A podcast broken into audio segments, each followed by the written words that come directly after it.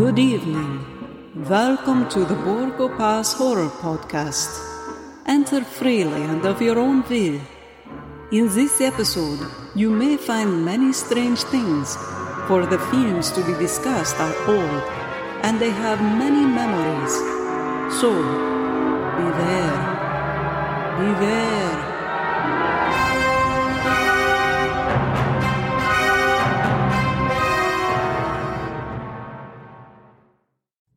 Hey, everybody. It's Jim and Livio back with another episode of the Borgo Pass Horror Podcast for your entertainment and edification. Ooh, that's a big word. How you like? I'm, uh, I'm trying a new one. yeah. See if that sticks. I, I don't like know. That new intro sticks. We'll see. Ha. Um, we're back, everybody, for our final episode of 2023. Uh, the next time we come to you, it'll be 2024, right? Yeah, that comes after three.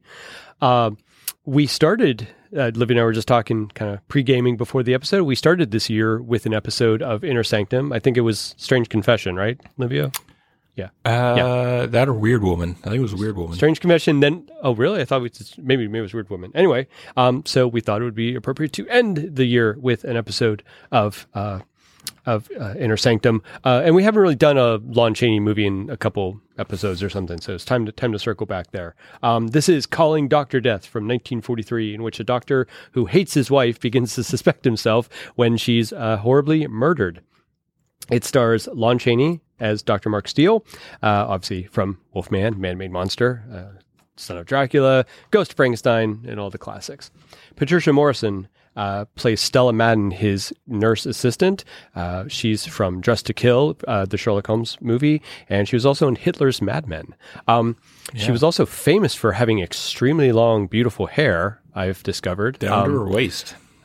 I, I was unfamiliar by and large with Patricia Morison until watching this movie last night and, and then doing some research on her. And now I'm I'm hoping to acquaint myself more with Patricia Morison and her work because wow, she is lovely in this. She's just absolutely stunning, and she's she's a great actress. She's really good in it. Um, she's very critical. Uh, Ramsey Ames uh, plays Doctor uh, Maria Steele, Doctor Mark Steele's wife. We know her from The Mummy's Ghost. J. Carrol Naish uh, is Inspector Greg. He was in House of Frankenstein, obviously. Uh, Strange Confession, Jungle Woman, and quite a few other uh, things. Holmes Herbert, one of Livio's favorite guys, shows up as Bryant the Butler uh, from the uh, Dr. Dr. Jekyll, Mr. Hyde, Invisible Man, Mystery of the Wax Museum, and he has he has a little bit in which one did we watch? Invisible Man, Invisible Agent, right? For I think he has like a little cameo in that as he's as a little bit older at that point. I think so. Yeah. Uh, uh, and and then a bunch of cool, great other actors that we'll talk about as we round out into them. Uh, it was produced by Ben Pivar, uh, writ- written by Edward Dean, who wrote Jungle Woman, and directed by Reginald Leborg, uh, who directed The Mummy's Ghost, Weird Woman, Jungle Woman, Dead Man's Eyes. Uh, he directed the Joe Palooka series, which I'm unfamiliar with, but now I'm thinking about checking out. I saw, um, and he directed uh, the the Black Sleep with Basil Rathbone, Lon Chaney Jr., and Tor Johnson. And Bela Lugosi. And Bela Lugosi, yeah, that's right. his- And that's the one. There's there's that famous photo in the whatever studio's commissary of Lugosi and and Tor Johnson, everybody like having lunch together in the midst of all these, you know, otherwise normal looking people. yeah. It was one of Lugosi's last. I mean, outside of Ed Wood, I think it was one of his last roles. I mean, it was made only Last bits, yeah, yeah, months fifty before he, died, he 50 passed away. fifty something, yeah. Yeah. Um, uh, again, this is an inner sanctum mystery, uh, and I think it's important to keep in mind that that these films are meant to be mysteries and not really horror movies. You know, so so they they orbit on a slightly different axis than than a lot of the other Universal stuff, but they do have all that that kind of tone of Universal uh, uh, horror. So they kind of they kind of uh, work, and obviously all the cast members that we we know from all the other horror films. Um, as usual, we have our our intro by our Inner Sanctum host, which uh, the actor's name I I didn't I forgot to look up again and, and can't remember now, but um, his intro to this I love because it, he it.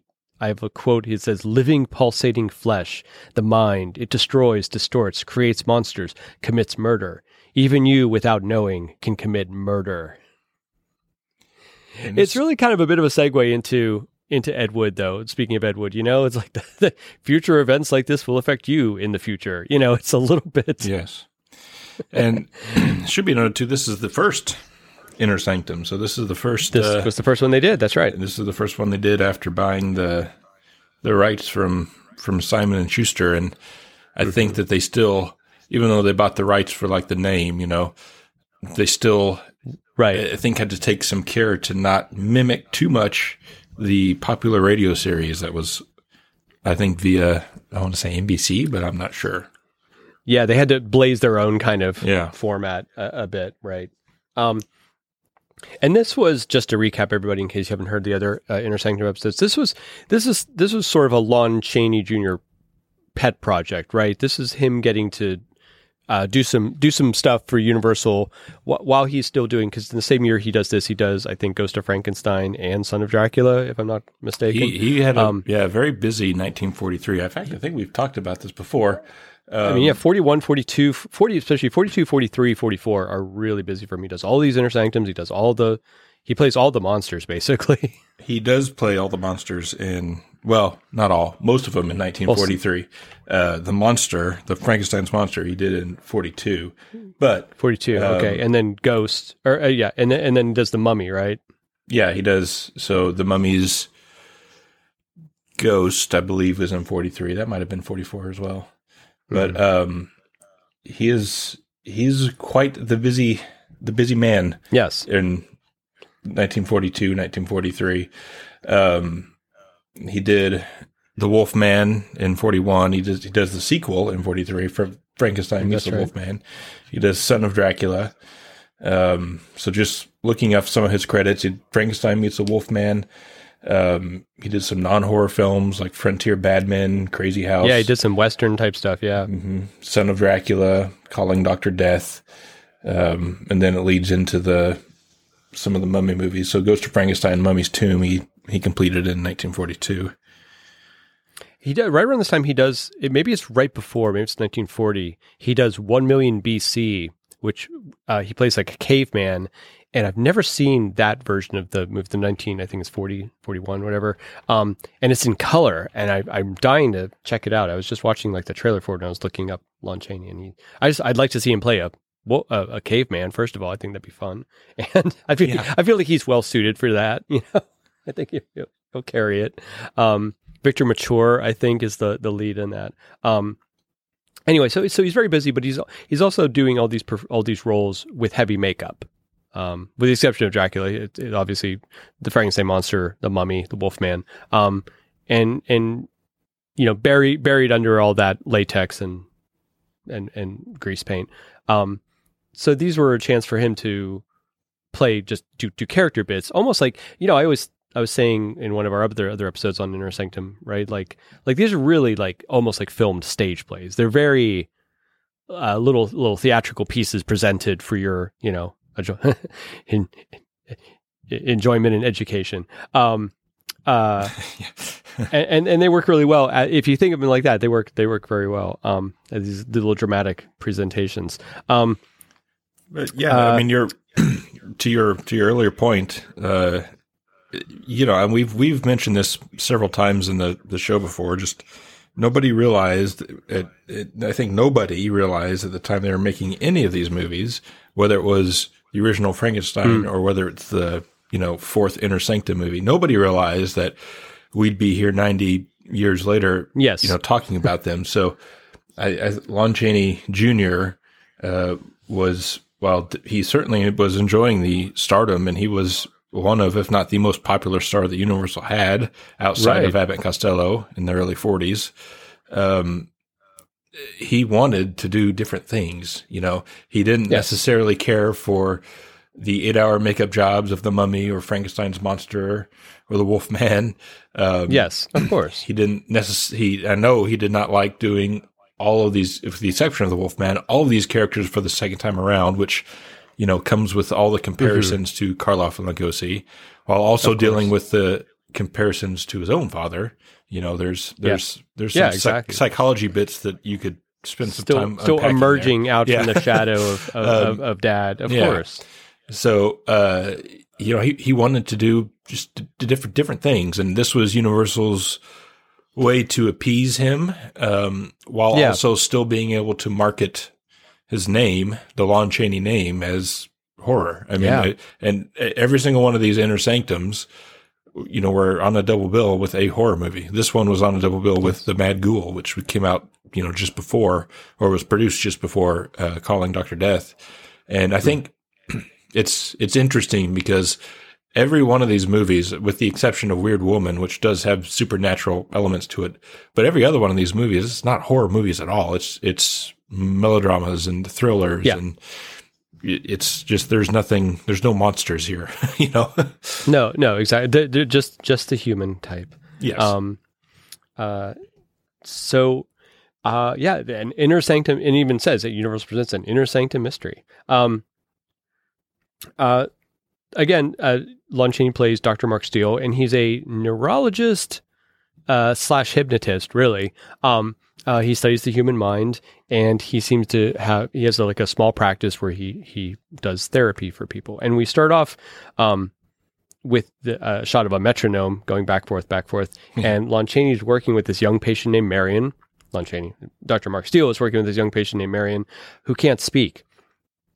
And uh, when he talks to her parents, who who seem to be kind of German immigrant type people, um, uh, they're saying, well, you know, she she there was this she she does say this one word. She says a man's a boy's name, and they they say, well, she Frank. there was this boy, but she Fra- is it Frank? What is it? i thought it was frank Frank?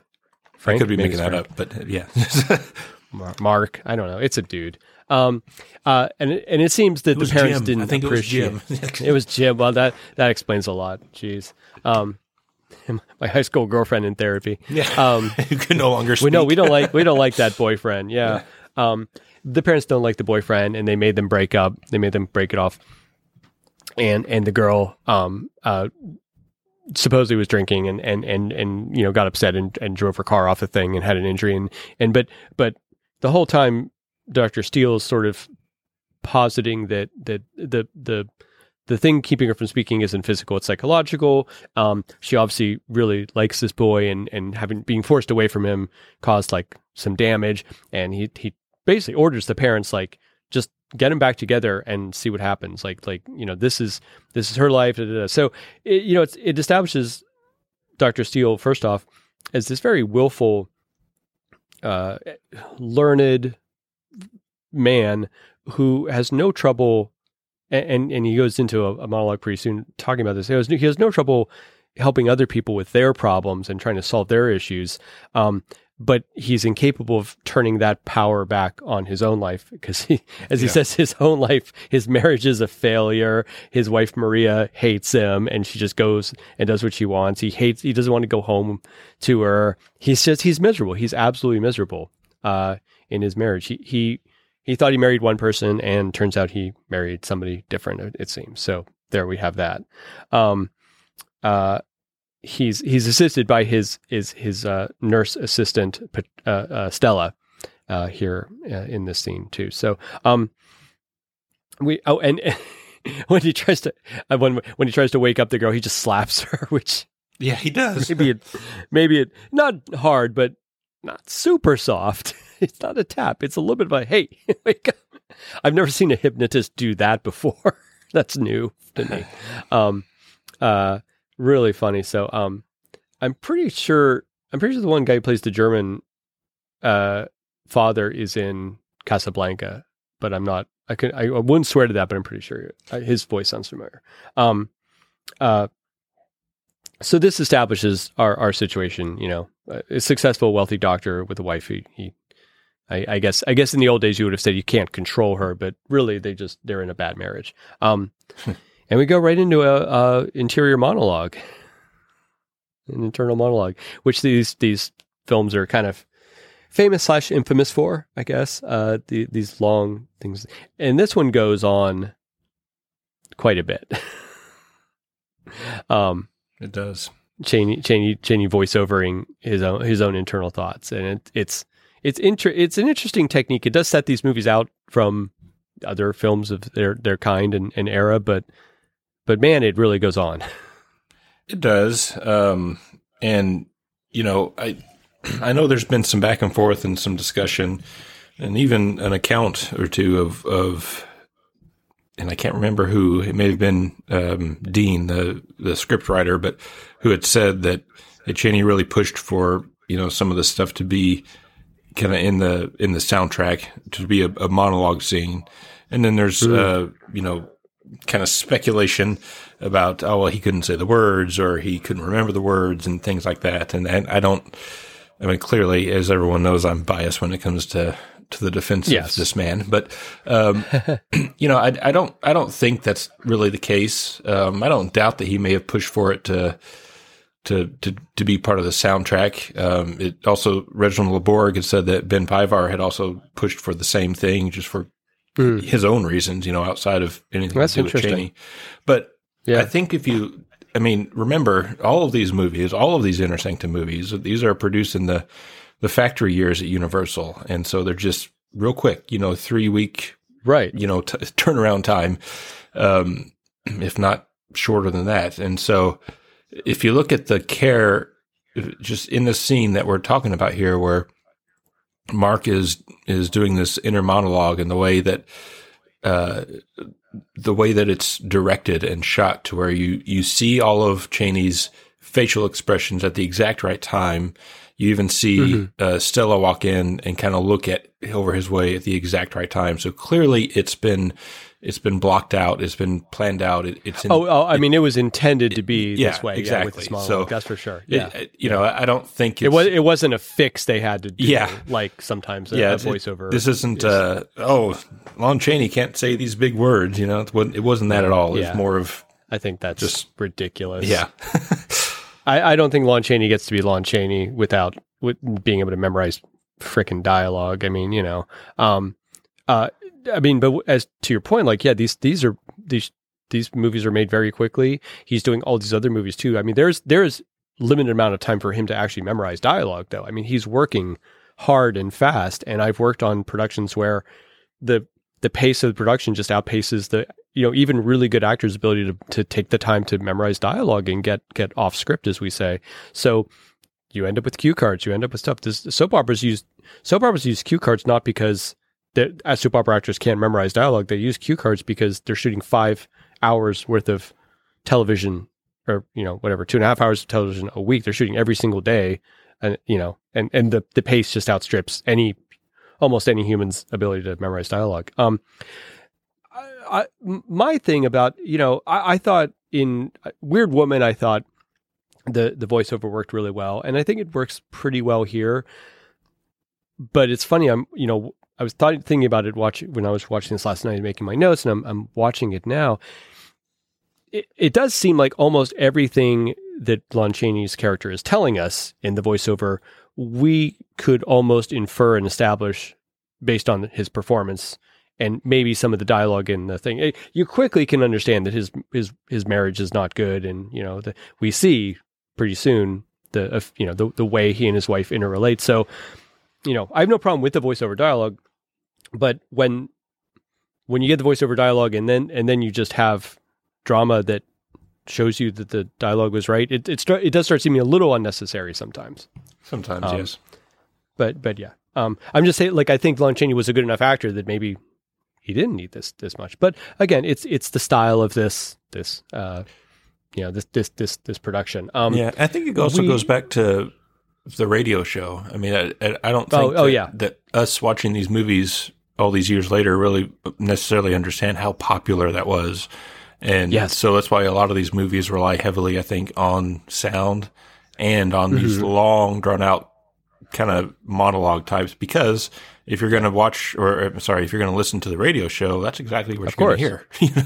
so I think you're not going to be able to get your cues from the performance right. as much because you're not you can't see it. Of course, you're totally right. You're totally right. Yeah, and I, maybe that is a way that they. The idea was that was mimicking the style. That you're absolutely. That's a great point. Absolutely. Um, uh, uh, we quickly established that there is definitely uh, some sexual tension between Mark and his nurse assistant Stella. Um, well, I mean, you know, they how... they shake hands, and he says it too. He's like, you know, she's so beautiful. I wish I could just be with her and not my wife. My wife sucks. You know, da, da, da. yeah, exactly. yeah. So somehow um, he he was. I mean, as as we'll find out at the end of the movie, he clearly does not know how to pick a a good and decent woman, but he does know how to pick a very good looking woman. he does. He does. He's got good taste, and I, I, I want to talk about that in a minute about uh, the casting this. But this is where we we get to uh, see have a little bit of time with with uh, uh, Patricia Morison, Stella Madden. Um, uh, she is she's she's wonderfully put together as a woman. She's got incredible looking eyes. The you know oh yeah, Um, God yes. so so we assume everybody that if we're talking about this movie that that you've seen the film and anything we say isn't going to spoil anything.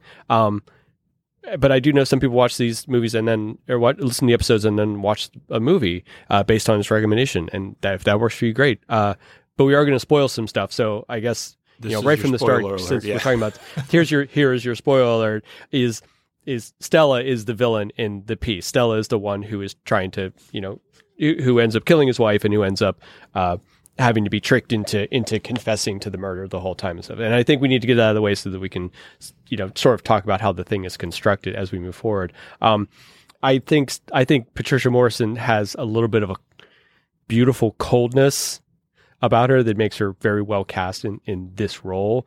Uh, but she's so, you know, it's based on on the era. She's she's subservient to him. She's his employee. She's his, you know. So I don't know if an audience at the time would have immediately suspected this her being this kind of femme fatale that she ends up being. But you know, but they didn't see her with their hair down, and if they had, they would know that because Patricia Morison was famous for having. A, I'm not sure still at this point if she still had that hair that long, but she at one point she had incredibly long, like waist length hair, mm-hmm. and was quite well known for it.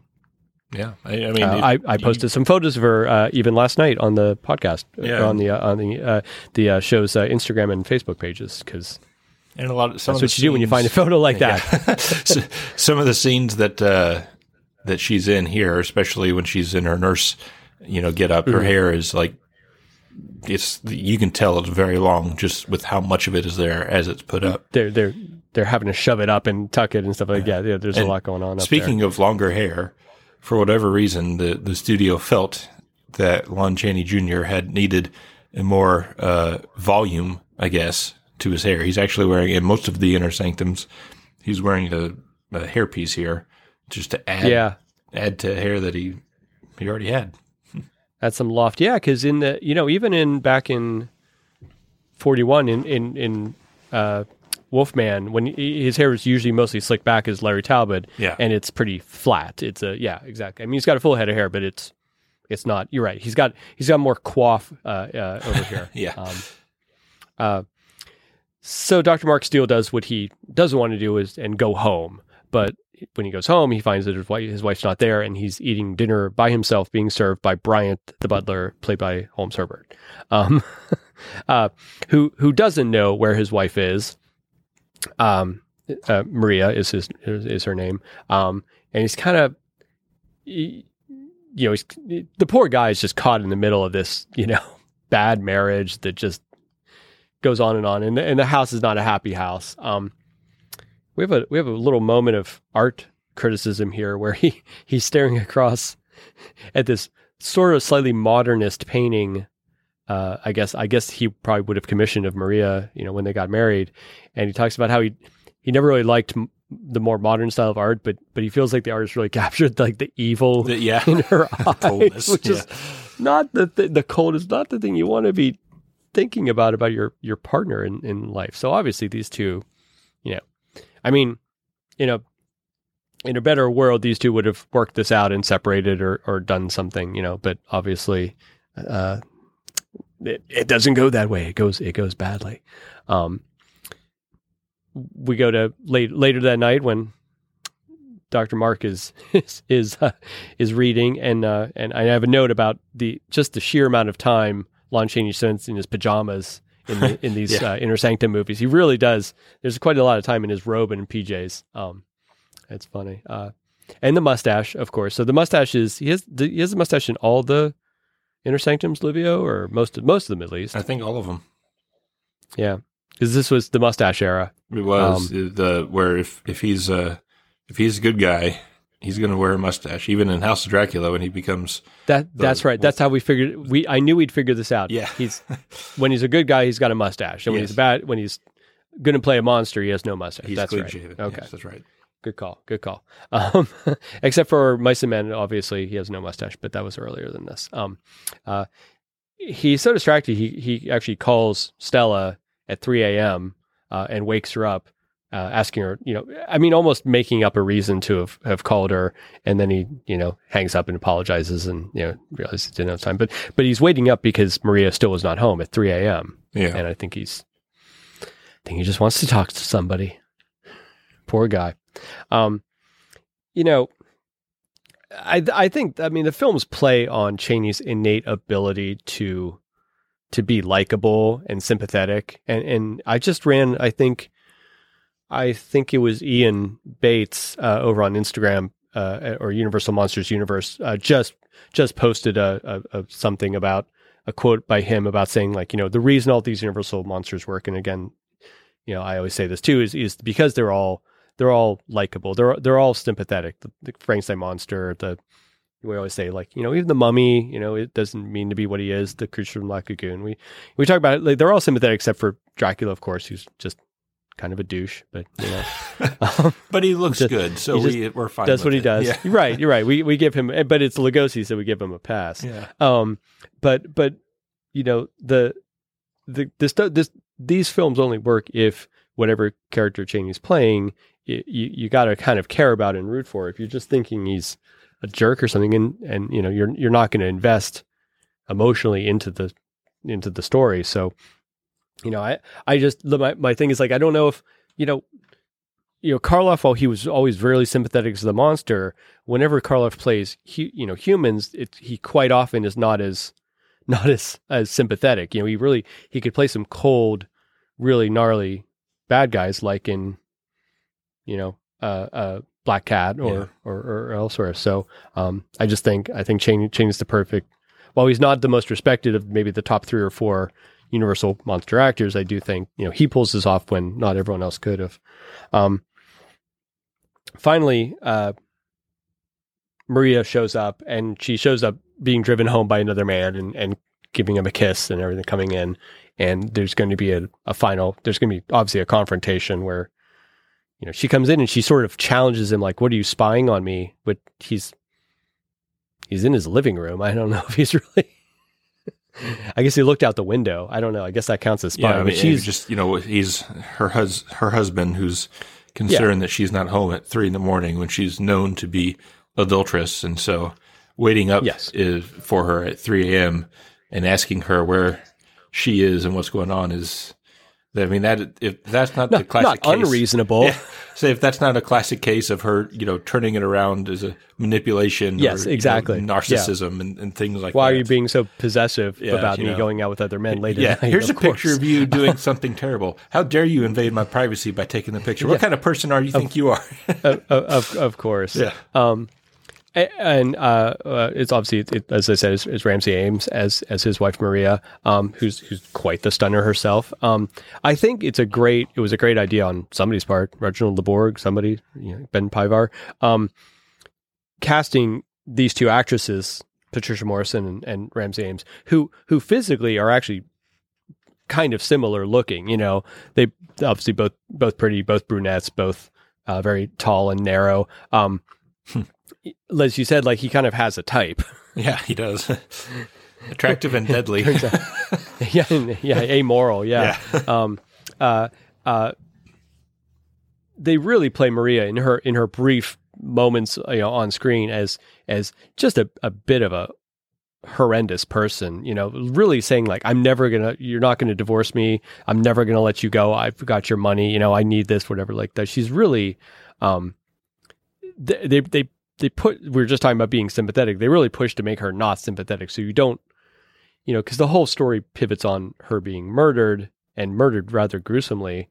So I think I think I think the trick of like maybe not being super sympathetic to her makes us able to just deal with the the the fallout of her murder and not be really thinking how sad it is that she's she's gone because she's just kind of an awful person.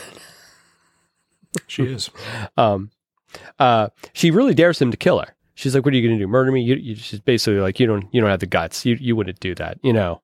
Um, uh, but then you know, as she she goes into her bedroom and passes out, he finally gets up with this. It's a letter opener, I think, and and and and kind of goes in the room, and you can tell he's he's thinking about it. Like he's uh, uh, Dr. Mark has been pushed to this thing. I just realized there, there's a cockatoo sculpture on the on the desk when he first walks in the room, and then as he's leaning over her and really kind of thinking about doing it, there's a real cockatoo uh, in a cage that that that squawks and wakes her up.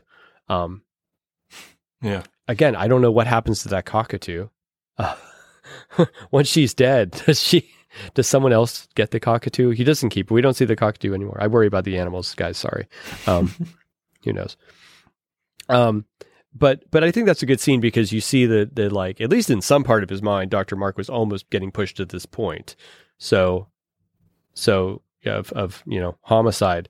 So when he you know when he blacks out and when he starts wondering if he's pos- possibly could have done it or not, we as the audience are going, well, I mean, he, he seems like he it, it could have happened. So I don't know, you know, whatever. Um, uh, he goes into work the next day, and uh, Stella's there, and he apologizes again, you know, about about calling her, and you know tells her that you know it's it's over between him and his wife. They had another fight and stuff, and and he really basically confesses his attraction to her, and she basically she indicates that she returns the the thing too, but obviously that they can't act on this because he's he's still married. Yeah. Um, I I think I think Stella does in her actual heart of hearts. I I think she actually does have a thing for Dr. Mark, um, but it's sort of buried under the agenda um, in, her in her Yeah, kind of that- warped psyche. So yeah, and that's that's a good point. I mean, we we we'll talk about it at the very you know in ending scenes here, but uh, ultimately, her her end goal is not necessarily anything nefarious. She just she loves the guy and she she wants to be with him. It's Yeah. just the way that everybody goes about it that's a little not cool. Right. Yeah. she she's she's but she's also happy to be stealing money from him, which we find out she's bas- she is basically doing too. But I almost like the other character that we're gonna meet soon. It, it's I think it's almost the thing where it starts off like greed and then it turns into something else. Um. Uh, so after work, he he uh, lunch and he goes for a drive on a- on a couple process screens. Um, you know, he, he he's he's thinking about her laughing at him and he's thinking about her with the other man and stuff and he's driving and he almost he almost does the superman thing where he's trying to outrun a train for some reason then he stops he, stops i guess at the last second before getting run over by, Yeah. the, by the train he doesn't make it like clark kent makes it um he basically has and then he basically has a lost weekend the next time he he is aware of anything he's at work uh some such of her desk and it's monday. Um and stella's coming in and being like what you know what happened to you? Which spoiler she knows what happened to him. She does. totally. Um uh he's barely got, gotten cleaned up. Uh she tells him to go home but he whatever and he's unshaven and you know.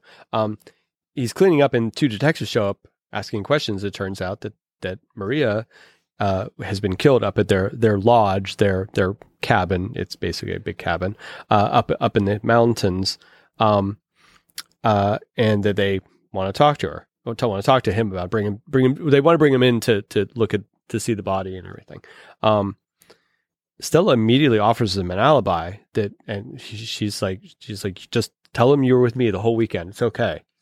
Um, which is interesting when you know how the movie ends that she was, because it, it doesn't serve her purposes if he gets arrested for murder, right? Because they're not married or anything. You know, like she wouldn't, she wouldn't get his money and his success and his whatever. So I, I guess it's in her interest that that he not be blamed Yeah. for, for the murder. Right. Which I don't know who she thought was going to be blamed for the murder. Now I think about it. Anyway, um, we'll get there. Uh, he does finally go up with the cops to the cabin, and here we meet uh, J. Carrol Naish's Inspector Gregg, who's who's his own little bucket of wonder, right? It there. is. I, I tell you, I Um, if there's one character actor that I that I I realize I say this probably about every person that's in any of these movies, but still, if there's one character actor I really enjoy seeing in these especially this period, the 40s, you know, B Universals. It's J. Carrol Naish because he's he's never in he's hardly anyways in the same role and he just does it so well he's Yeah. he's yeah. Bounces around. completely believable whether he's the hunchback assistant to Boris Karloff who's very sympathetic you know or he's this kind of Mhm. suave you know uh, detective Owner like, of like, like he is here yeah. Detective, Or- own, owner of a cosmetics company or whatever. yeah, yeah, like in- yeah. There's this slimy, you know, Confession. pharmaceutical, you know, person that tries With- to with his- steal people's wives. Yeah, With his with his head in a bag. yeah, It's it's his head in the bag, right? When it he is. shows up. Yeah, That's J. Carrol Naish. That's what I thought. Um, yeah, really good actor. Uh, a really great range. Shame about the racism stuff. Uh, I, I know recently, uh, uh, uh, James Hong uh, came out, the, the elder uh, uh, Chinese American actor who was in Big Trouble in Little China and everything, came out talking about how he, um, I guess J. Carrol Naish played Charlie Chan at one point, which, first of all, there's that. uh, with it, with his eyelids pulled sideways so that he looked vaguely uh, a- Asian. Um, and uh, and J- James Hong was playing his son, uh, number one son or something like that. In, in this, is it a series of movies or something like that?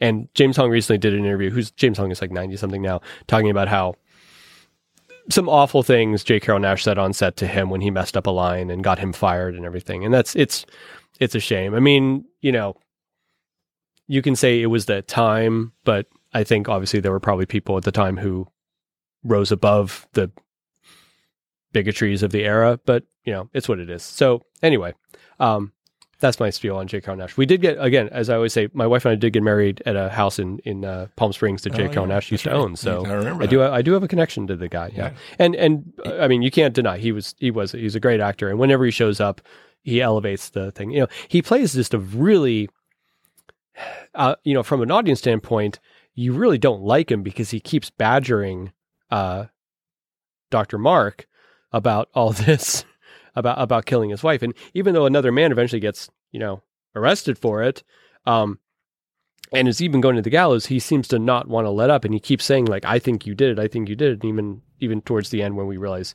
he never did think he did it. It's still he's still tormenting a guy whose wife died. So yeah, no. you know, It- it's it- tough. yeah, but then I, I really liked how enough. his story wraps up at the end. Yeah, yeah, yeah. And Um, also, uh, and I just learned this from watching uh, the Blu-ray of this. So the Blu-ray has a commentary with uh, Reginald LeBorg's daughter. And Oh, neat. J. Carrol Naish I haven't was, listened to that. was actually her godfather. Oh, that's so interesting. And you can her- see why he he he used him because he's in um he's in Jungle Woman as well, which He is, yes. LeBorg uh, directed. Yeah, that makes sense. And um, Um, he's he's quite a good Jungle Woman. So yeah, um, and then also uh, Reginald Borg's future wife, his daughter's future mother, makes a brief appearance in this as well for about all of I don't know 10, 15 seconds. Uh, towards the end of the movie, she's she's the blonde who's I believe a switchboard operator. Uh, she's Oh, she's yeah. essentially connecting a call for for one of the main characters, but that's uh, Regina Leborg is is the his daughter's name, who's still alive, and and uh, I think she's born after this movie. But um, Hmm. her and uh, film historian C. Courtney Joyner uh, did a fantastic job on the the Blu-ray release of this, kind of talking about Oh, that's cool. talking about her dad. I always like talking about C. Courtney Joyner. yeah, talking, talking uh, about stuff. and, That's cool. You know, they talked a lot about Reginald Leborg and the kind of how he how he handled things, how he his little touches, and how he could try to make Nice. you know a better movie out of what he was getting. And then uh, another Right, thing right, too, right. I, I guess this is good time as any to bring it up. And Jim, you could probably identify with this. That you know, the good a good director and actor uh, pairing, and, and I think that was Mhm. very evident with Lon Chaney Jr. and Reginald LeBorg. Um, yeah. because you know he did the Mummy's Ghost, and I I would say out of the three Mummy movies that Chaney did, that one was the one that he actually showed the most emotion as much as he could. I think so. Um, yeah. and then this one here, and and Reginald Leborg had said that you know I, Lon, he loved working with Lon Chaney Jr. because Chaney quote thought I was somebody that had some talent, and I think Chaney enjoyed Yeah. working with with Leborg because Leborg had nothing but the utmost respect for Chaney's father, and those two just, I guess, fed off each other in a very very positive way. So it was, yeah, I think you can That's- you can tell the difference if you watch this and maybe one of the later Inner Mhm. Sanctums that LeBorg was not directing in, and Right. you know you can get. I think you can just tell there's a little bit different, a little better performance. There's a different vibe. Yeah. yeah, from from Chaney in this one than some of the others. That's interesting. Yeah, I mean, I, I will say like it's really important to have uh mutual respect between you know going both ways between actor director director actor. Um, and and by the way, everybody the actor is now used as a gender neutral thing. So when I'm saying actor, I also mean female actors slash actresses and stuff. We we don't we just call everybody actor at this point. So I, I'm I'm not being I'm not being gender specific when I say that. Um, uh, it is it's really it is really important, and and you can I think I think when there's trust and respect, trust is a big thing too. When there's trust and respect between the the two, um, yeah, you you can create you can get things that that a little bit of magic that you can't otherwise. And I always try to um, try to work with people that that yeah who who I whom I respect and, and who at least have enough respect for me to you know just do what I tell them to. But anyway, no.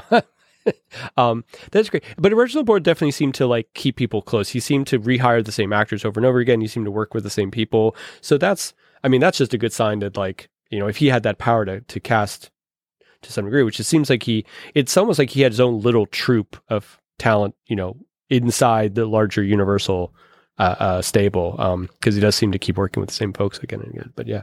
Um, again, there's always, there's always this dance in the cinematography in these scenes between J. Carrol Naish and, and Lon Chaney, where there's you know there's there's a there's a there's a good head's worth of height difference between the two, um, and and you always have these shots that either have to be kind of low angle or high angle if they're if it's a tight two shot to get both of them in the frame together, um, because there's there's a bit of a difference, and I don't think they were worried about putting uh putting J. Carrol Naish up on Apple boxes or anything, um, uh, so they get to this cabin, which uh is a nicely nice piece of set design um where they have quick aside i used to work at, at this photo place back when i lived in pittsburgh and my manager my boss uh, had a cabin and he would always talk about his cabin he'd always talk about how it was made of knotty pine and um you know meaning it had the pine has knots and it has little circles and stuff like that but obviously you just hear him say knotty pine enough and uh yeah. And his name, by the way, I'm not I'm not joking, everybody. His name was Dick Johnson. I'm not kidding.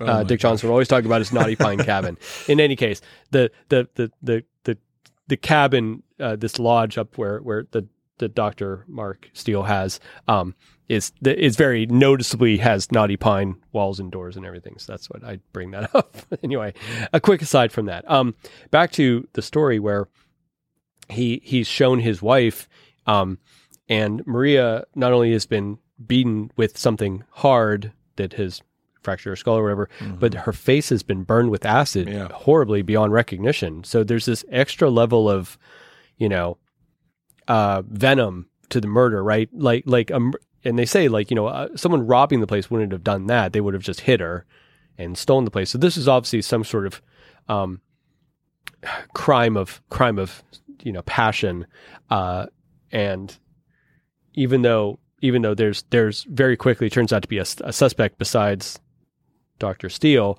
um, uh, Inspector never does not believe it for a minute. So he's going to continue on his own investigation. Apparently, like I don't know if his bosses are like, yeah, just keep doing this thing, even though we have somebody in jail for the crime already. I don't know if does he not answer to anybody or is he just working on his off time? I don't know. He doesn't seem to respect the rules much because he he constantly breaks and enters places without permission. he seems to just walk indoors. Um, he's a little bit he's a little bit like mercurial like that. Anyway, um, uh, meantime, uh, uh, Doctor Steele does find a button on the floor that uh, ends up. They realize it's actually goes to the, the sleeve of his his coat. So, um, he puts in his which I guess he's yeah. wearing this. I guess he's wearing the same coat as he did a couple days ago because he's still. That makes sense because he's he's still like kind of recovering from his lost weekend. Um, yeah, one of, one of the cuffs of this thing is has been so so this this places him at the scene of the crime, and you know that's not good for for him or his his psyche. Um, the police catch the man who they think murdered Maria. the character's name is Robert Duvall, Yeah. which is it's a little distracting. Kind of it kind of knocks you out of the story a little bit every time they talk about Robert Duvall um, murdering this guy's wife. But you know, oh well. who's played by David Bruce, the Mad Ghoul himself. Yeah, yeah, yeah. The the the Mad Ghoul. Uh, he's in the Mummy's Ghost, and he's also in the Flying Tigers. Oh, Um, uh, yeah, did did a lot. Um, yeah, I mean, he really. Uh, these are the only kind of horror adjacent Universals he really did besides Mum- Mummy's Ghost, Mad Ghoul, and that. He he seems to have done a lot more like, uh, mainstream, shall we say, like like stuff. Yeah, like Flying Tigers and things like that. I I guess he's is he the young guy in Flying Tigers? I haven't seen Flying Tigers in a long time. My mom used to like that movie. Uh, Duvall, of course, claims he's innocent of murdering her. You know, he he they arrange a thing where he and and Doctor Steele meet, which seems like an irresponsible bit of police work to put the guy who is accused of killing the guy's wife in the same room with the dude, because that seems like that could go badly. yeah. Um, but I think it's I think again it's it's it's Inspector Gregg who's rec- who's has like a, a the the intercom on the whole time, so he's listening to them talk. Um, you know, trying to work on his his thing. Um, uh, uh, Stella is al- already like kind of hugging him and calling him hu- hugging Doctor Steele and calling him darling and stuff. So she's now that his wife's no longer with us, she's she's sort of wasting no time. You know, moving in. um, which obviously is, it must be her her uh, her thing. Um, uh, so that yeah, they do meet, and and and Duvall confesses that yeah, I, yeah, I was having an affair with your wife. Um, Yeah. and he says like you know I, we, she was going to leave you, we were going to leave together, and we quarreled, and you know all this stuff. Um, but he doesn't he doesn't say anything to him that incriminates himself but also Dr. Dr. Steele doesn't really believe him. Remember, remember Dr. Steele's, uh, he basically is a judge of human behavior, right? I mean, this is his occupation. So I think maybe with the exception of very attractive brunettes, he, where he has maybe a, a bit of a blind spot. Um, don't we all? Uh, Yeah, that's true. uh, uh, uh, you know, he's not he's not normally fooled by by somebody's thing. Um, but this was what cracked me up about. You know, the police say like, well, they have they had a report of a guy who who matches Doctor Steele's description leaving the cabin, and and then when you you see Duvall, you see like he, you know he's not no one's going to mistake him for for Lon Chaney, but you know they're both men and they're tall and they have mustaches and the you know the pro- I always talk about the you know the problem in the 1930s and 40s is like if you if the police put out a bulletin for a guy they're like look out there's a guy in a suit wearing a hat. Yeah, suit tie like that's hat, with short hair like that's yeah. everybody like it's not till the 60s or something right where where where men start maybe in in modern American times at least like start displaying a certain amount of non-uniformity of their their thing I don't I don't know how the police ever caught anybody even even even Inspector Gregg, J. Naish's character, is like in a suit with a little mustache. The- You know, it's just the style at the time, but you know, it's like it's like in the 1980s, like suspects wearing Air Jordans. you know, like I don't know, doesn't help. Um, uh, Dr. Mark is visited by Mrs. Duval, uh, uh, Ro- Robert Duval's wife, uh, who's in a wheelchair, uh, which is sort of the result of a fight with her husband over over him leaving her, and she tried to chase him down some stairs and fell and became paralyzed. Uh, she's played by Fay Helm from The Wolfman Yeah, and Night Monster. and Night Monster. Yeah, you know, you know, I was watching this and I was watching her talk. I'm like, there was a minute where I was like, wait, I know her, I can't place her, and there she is. She she looks different in you know she pops up in a lot of things, and she looks different in Wolfman somehow than she does in most other things. That her hair was darker, or she did something else or something. But but her voice is very. She has a sort of a distinct. I don't know if it's a mid Atlantic accent or she has something like that, and and she uh, you just it's so interesting. They're they're here. They are doing the scene like two years after. You know, he he tried to come to her rescue and In the clubbed Wolfman, Bela yeah. Lugosi with a with a stick. Yeah, you know. And uh, this is what Um, happened. She can't use her legs anymore. That's right. Yeah, exactly. Bela Lugosi bit her. Um, uh, here's our first. I mean, I, I I like. There's a moment where they give you like where Stella doesn't seem to want to leave them alone, um, because as we will find out that she was in league with Robert Duvall. Yeah. Sorry. I'm just imagining like, you know, in The Godfather or falling down. Um, yeah, uh, she was in league with Robert Duvall. So I, you know, Stella's a little bit worried that what what does Mrs. Duvall know and what is she going to tell Doctor Doctor Mark? Because here we go. I'm going to keep calling him Doctor Mark because I actually have a chiropractor named Doctor Mark, and it just seems to So it seems to fit. Is that better than Doctor him. Steele? Doctor Steele? Um, Anytime- I actually have I actually have a great grandfather named Steele, so Samuel Steele spelled the same way with an e. So there we go. See, for, for me, I, I can't help whenever I have a character that's named as the last name is Steele, I think of the Livio 19 Marino. Well, no, I think of the the 1996 cinematic cinematic masterpiece. There's the movie called Spy Hard with Leslie Nielsen, where his character's name Oh, okay. was Agent WD-40 Dick Steele.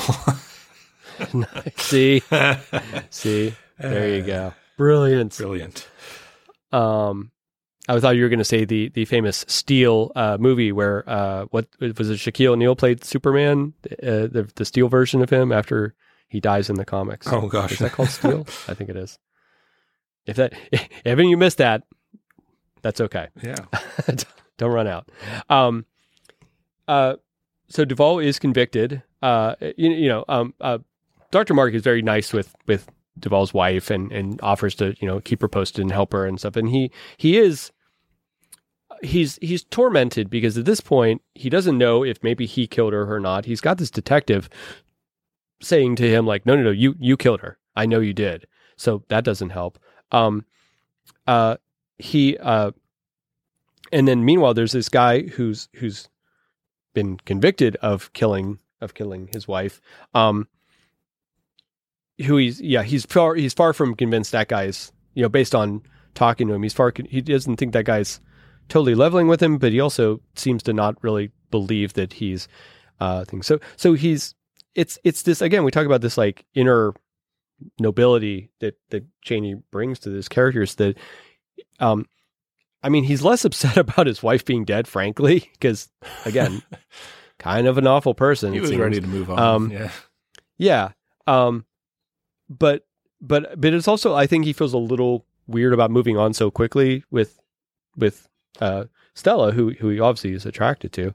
Um, but he's also tormented by the idea that maybe a man is going to go to the gallows or the electric chair or whatever it is in, in this case.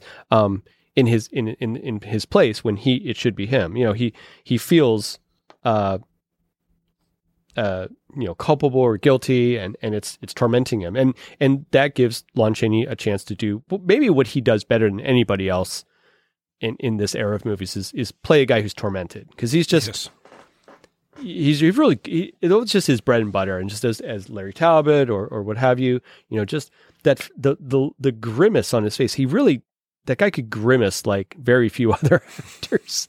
Um you know this big strong man who who could convey inner inner turmoil and weakness and fear you know and and and conflict uh and had no trouble you know in an era where men were leading men like John Wayne and what have you and stuff um uh, Bogart and and and everybody uh he could he could play these these are really sensitive characters. These are really thoughtful three-dimensional sensitive characters that Chaney would play. And again like you said like I think I think these movies Livio gave him a chance to do that Yeah. Whereas, you know, Son of Dracula, not so much. He's just playing. He's playing a boogeyman, right? Right. He's, An he's yeah, iconic boogeyman, but yeah, nevertheless, he's, he's literally a, a green face painted, you know, vampire in that in that movie. Yeah. Does does not get a lot of range and and kind of No, no. doesn't satisfy his his acting desires. he has he has one objective, and that's that's kind of it. Yeah. So, um, so uh, you know, they're they're they're really you know tormented about this. Um, he they I think that it's like the night of. Are we there yet? Where it's the night that that that Duval's going to get uh convicted.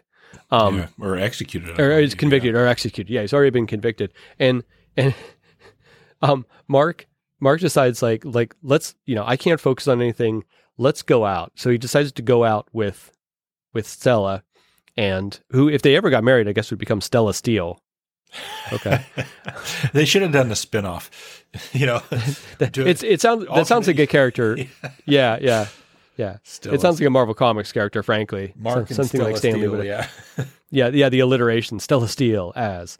Um, uh, they decide they're going to go out and they're going to just you know try to not focus on on on what's happening here. Um, so you know, uh, they they they go out to for food and they go see a show and they over and and it's a funny little sequence where they're just they're just miserable, the whole time. yeah. They're they're they're sort of on their first date, I guess, is what we're supposed to kind of think of this. Um, uh, uh, and they're just they're just like tormented. Um, oh, it. I'm sorry, I'm I'm jumping ahead. Before this, um, we're not there yet. Um, Mark decides he's going to go under hypnosis. He's going to hypnotize himself. Um, Well, that's right.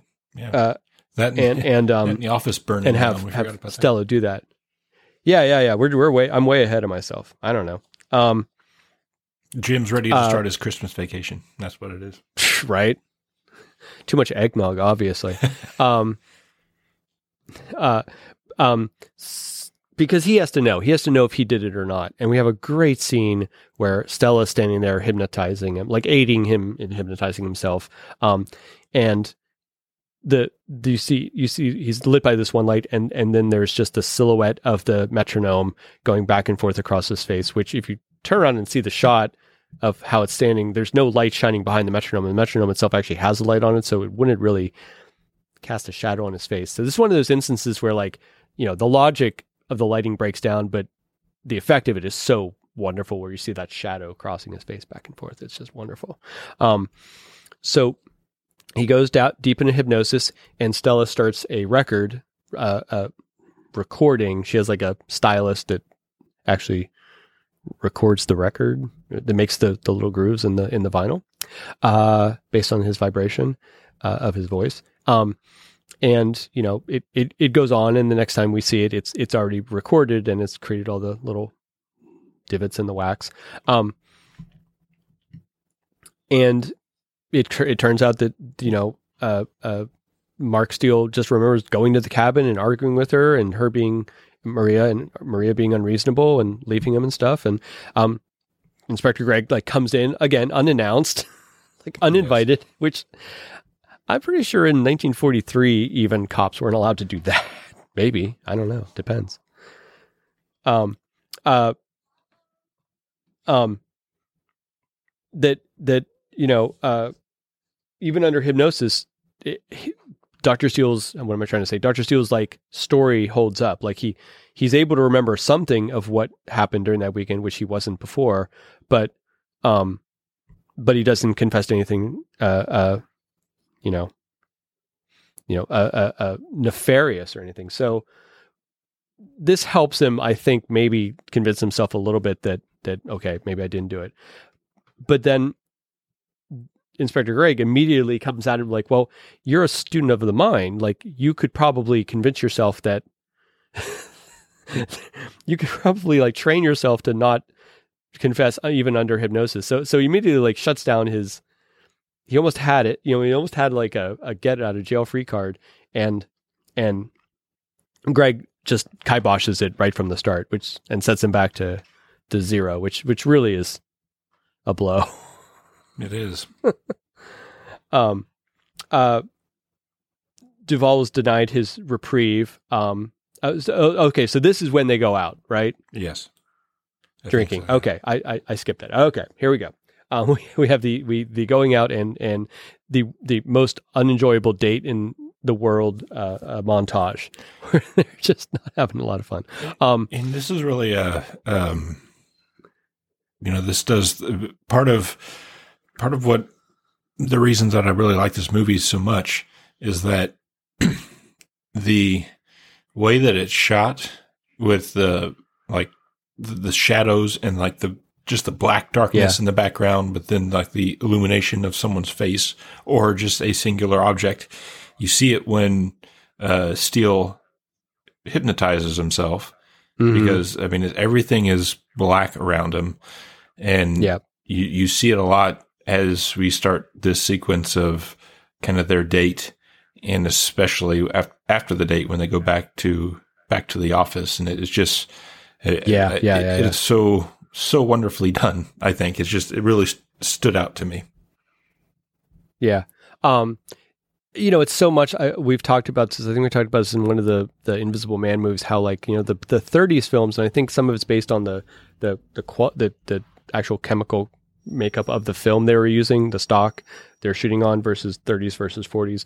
Um, maybe advances in lighting and maybe just a little more hurried production. Um, you know, the films of that that we we really identify with the 1930s, like Dracula, Frankenstein, also Black Cat, uh, are, are so black and white. And when I say black and white, they're really high key. There's there's lots of black, there's lots of white, and some gray. And you get into these 40s movies, especially uh, from Universal and elsewhere, um, and they get very gray. There's there's all these shit tones of gray, and there's Yeah. not the contrast that we associate with the more gothic, you know, 30s style uh, films. Even King Kong um, is like that. Um, what they call the chiaroscuro. Um, but in this, like, like it's nice that they get certain instances in, in this film. Val Lewton does it great in the 1940s, obviously as well, um, where they find ways like the the hypnosis setup, where all the lights have to be off and there's one harsh light, and they find ways to sort of justify that really high key lighting and remind you that what you're watching is, you know, of the of the mood of what you're, you know, they're trying to convey and stuff. It's really nice, nice. Um, they do they do have their moments uh, as fast as these were filmed. You're absolutely right. And I again, that's you know that's Reginald LeBorg just taking a minute and elevating it as as you know as much as he can given the budget, and time constraints, what Yeah. have you. Um, uh, he uh, uh, backing up again, yeah. Steele does go visit Duvall on death row, and Duvall does confess, like like Steele knew he was holding back something. Duvall confesses that um, he was using her for money, uh, Maria, and they were they were basically stealing money from from, from Steele. Uh, um, uh, but then he actually did fall for her, and they argued at the at the thing, and and and you know that this is you know, but he's still maintaining that that he's innocent. Um, uh, this is where they they okay so they do go up to the trip up north before this. That okay so th- there's this sorry guys. We'll get there. Um uh there's a whole bit where mark wants to go up to the cabin for a couple days and fish and get away from from stuff. Um stella has family or something that she's supposed to go visit but it's kind of on the way. So there's sort of a weird maybe I have trouble remembering this because the whole plot is a little awkward, but um, they they basically drive up together, and then she takes a train on to visit her family while he goes to the cabin for a couple days, apparently, because he wants to hang out in the cabin where his wife was burned with acid, apparently. As one would. Um, yes, one does. Yeah, right. Well, he didn't like her, so um, yeah. and then and then it's like he gets back and she gets back right on the heels of it but he's taking this car back and she's taking the train and that does play in uh, importantly because on, on the train there's a stop. Um, and that's significant because when when mark gets back he finds there's been a fire at his at his office and the file cabinet that keeps all his records uh, like like they notably say uh, uh, his canceled checks um uh has has been um has been has been burned uh and all his records are destroyed. Now he's he's already said like i i think he wants stella to to stop being his assistant and he's going to hire somebody and i guess stella's moving on to just being his significant other um, uh, or else she's gonna she's gonna do just more i i guess she's not gonna do the clerical work anymore i think she's gonna just do uh, whatever. Because because now that he doesn't have his wife laundering his money away, he has more money to spend on staff. So one less problem, right? Uh, um, yeah. Again, I have a note that she's very quickly, you know, started to refer to him as darling and stuff. She's really like latched into into him now, and you know, Mark's natural affection for her is now there's no impediment, and now it's it's growing. But I don't know. Was this was her was the whole thing about her not being able to stay in the cabin with him, just a censor thing that they had to appease somebody because they they couldn't in 1943 they couldn't have had these two just go up and stay in a cabin together when they're not married because obviously that would have offended yeah. every everybody, Everybody, yeah. I, apparently I don't know or, or or or enough people that it would have caused problems. It, it definitely would have been shown in um in England. It would have it would have caught uh caught up with the censors there. And and at one hour almost I think the movie's like an hour six minutes long or something like that. They did they could not afford to have anything cut out. It would end up being like a short subject. So um yeah, I, I, I get the feeling that kind of slightly convoluted thing might have something to do with with that as well.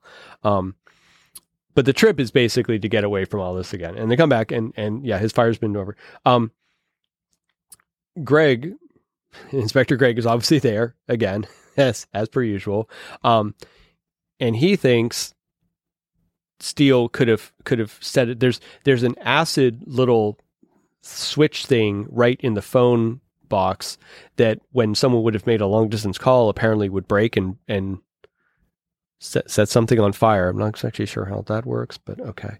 Um, it works. It Anyway. works. it works. Um, uh, so he's he's curious uh, who would have made a long distance call because apparently apparently I guess if you if you made a local call it wouldn't go through that, but only if you made a long distance call. Who knows?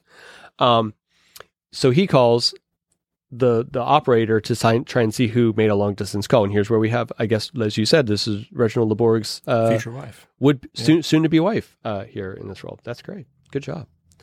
I try and get my wife in my films, and she doesn't want to. She doesn't want to do it. she she she she grew up in L.A. She doesn't want to. She doesn't want to act in my little small budget deal. She's she's waiting for me to go big. Oh, Um, I see. Well, okay. um, so he calls, and and yeah, it it's is it Silver Springs or Victoria Springs or where wherever Yes, Spring Lake. Spring Lake. Um, yeah. uh, he he finds that that uh, he finds that the call came from Spr- is, is Spring Lake, and and then we've established that that uh, uh, Stella stopped at Spring Lake at some point to read to get a magazine or something when she's on the train. So, you know, we're slowly. It's. I think. I think. I think the idea is we're supposed to be. We're a little. We think we're a little ahead of Doctor Mark in starting to suspect Stella, but it turns out Dr. Mark is a little there too. He's he's started to he he's obviously uh, further ahead than he's letting on because I think he's starting to uh to uh figure out. Yeah, the future M- Mrs. Reginald LeBorg is quite quite comely. I don't I'm not I'm not surprised. um I guess there's a bit of a misdirection where where he gets a match from from uh Dr. Steele and, and it also says Spring Lake on Yeah. it. I'm not sure what that's yeah, about. I, I, I kind of think these are like attributed to maybe one too many little red herrings.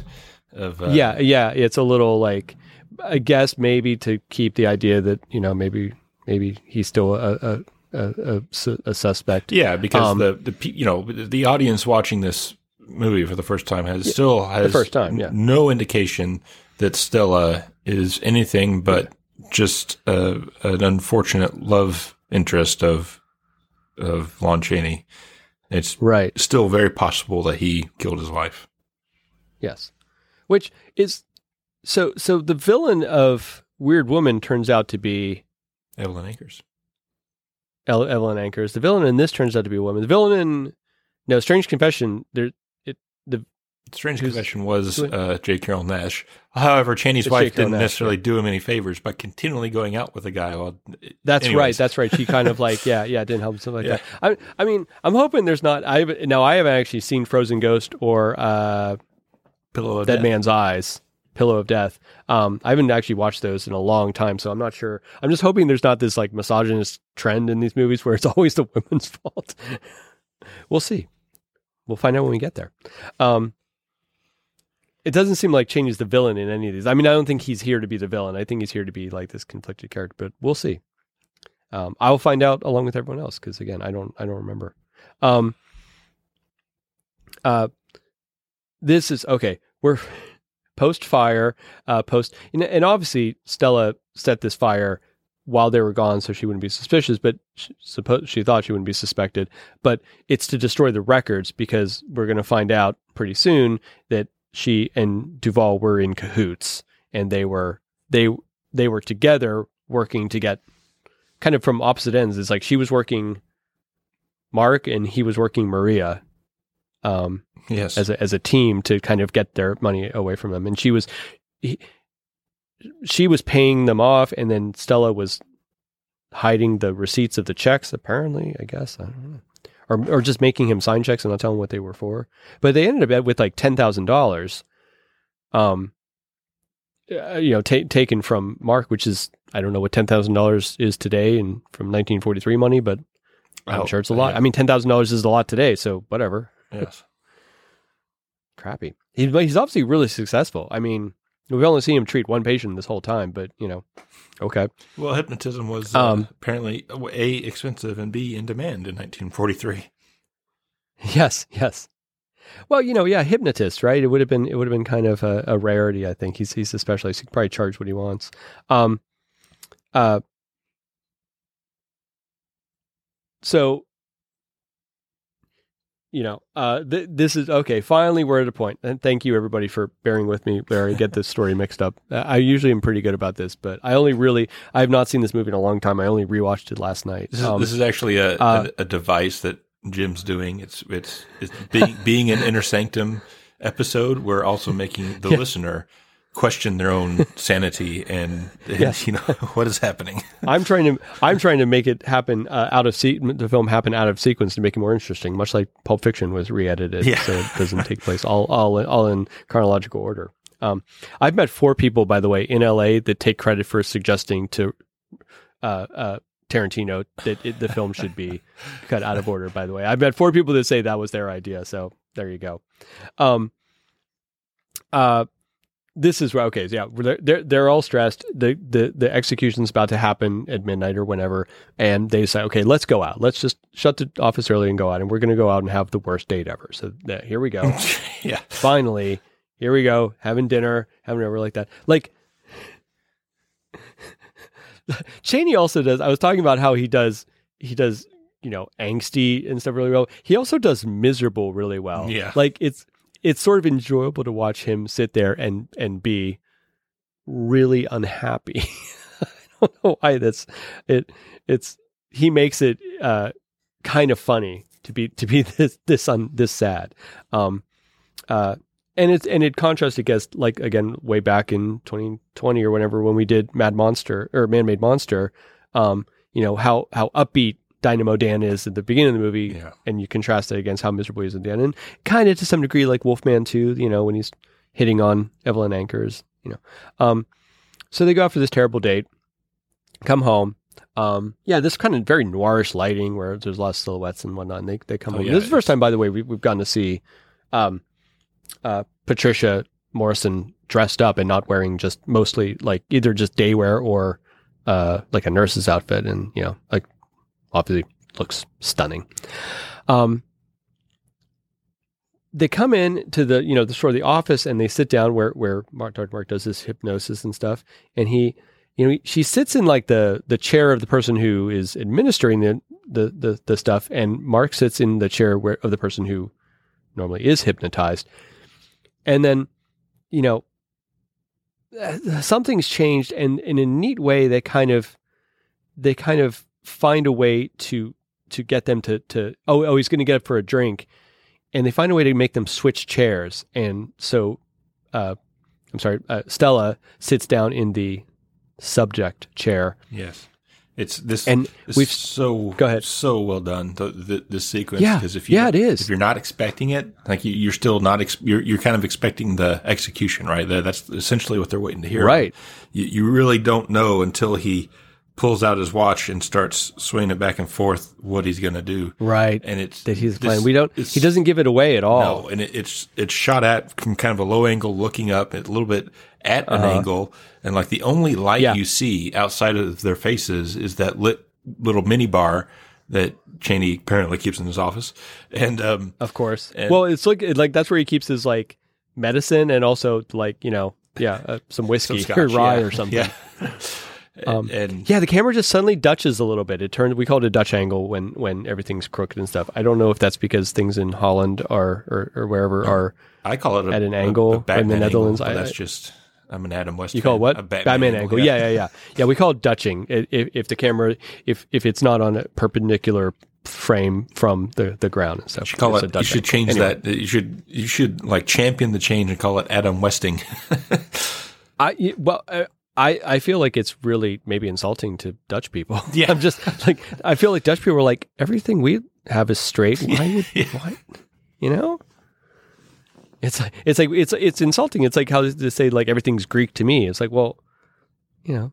it- I feel like Greek people probably don't enjoy that. they probably like I don't understand. Everything's Greek to us and it makes sense. yeah, it's the opposite. For Um, them. Everything's American to me. yeah, right. Um, yeah, it is great. It's like it. None of the performances letting you in on stuff. It's the camera starts changing the way it's it's filming, and that's how we start to suspect that something's up. And as you said, like you know, she's sitting there, and they're talking, and sl- very subtly, we we've seen Doctor Steele take out his watch a couple times. He does it in the first, almost the first scene in the movie, and so we've established that this is something he does. He looks at it, takes his watch out, looks at it, fiddles with it. This time he takes it out and starts swinging it, and very quickly we see uh, uh, Stella fall under his hypnotic spell, um, which is a great turnaround because he's really. We always talk about agency, or I do at least on the podcast. Like up until now, Doctor Mark Steele has just really been a, a victim of circumstance, and he's been having to sort of just you know things have happened to have happened to him, and he really hasn't exercised any power over his own destiny and his own fate. Um, and here he suddenly turns that around and and takes a moment and and actually or takes the initiative to actually you know get to the bottom of this thing. And we what we realize is that this guy who's seemed like maybe a bit of a knucklehead, I don't know, um, is much cleverer than we've allowed for it. And and and this thing where he says in the beginning how he he he's never been able to have the control over his life his own his own life that he has, you know, when he works with other people. He's finally able to like get that a little bit. So that's just it's good writing, good directing. It's it's it's you know good storytelling. It really is. And there's a great close up of of of uh, Patricia Morison's eyes, and you know there you go. Um, and she does this I- little- I have to say that you know the she does a fantastic job at really Yes. What she's feeling without saying anything and without being over Yes. the top at all. I mean, she's you can tell like the inner conflict and the inner struggle that she's having of. Uh, you know, she's in in way too deep. She's in over her head. Yes. Yeah, yeah. We don't, Oh, for sure, We don't yes. know it yet, but it kind of makes sense once you know in the next thirty seconds. But and and then just but she's also this is her ultimate goal is to to be with this man and she knows there's no going back now and i think the gravity Mm-hmm. of everything is now really starting to to sit in for her and she just to weigh in on her, yeah, yeah. patricia morison is And it's just- like part of her almost wants to confess. It's that kind of criminal yeah, thing that they talk about. Yeah. fantastic in these scenes Yeah, and it's great. You know, she's been so contained. That, you know, her her character is. You know, Stella's whole thing is about maintaining control, even as as all this has happened. You know, the plan she hatched has sort of gone a little sideways, and she's been working really hard to try and keep keep it on on the rails.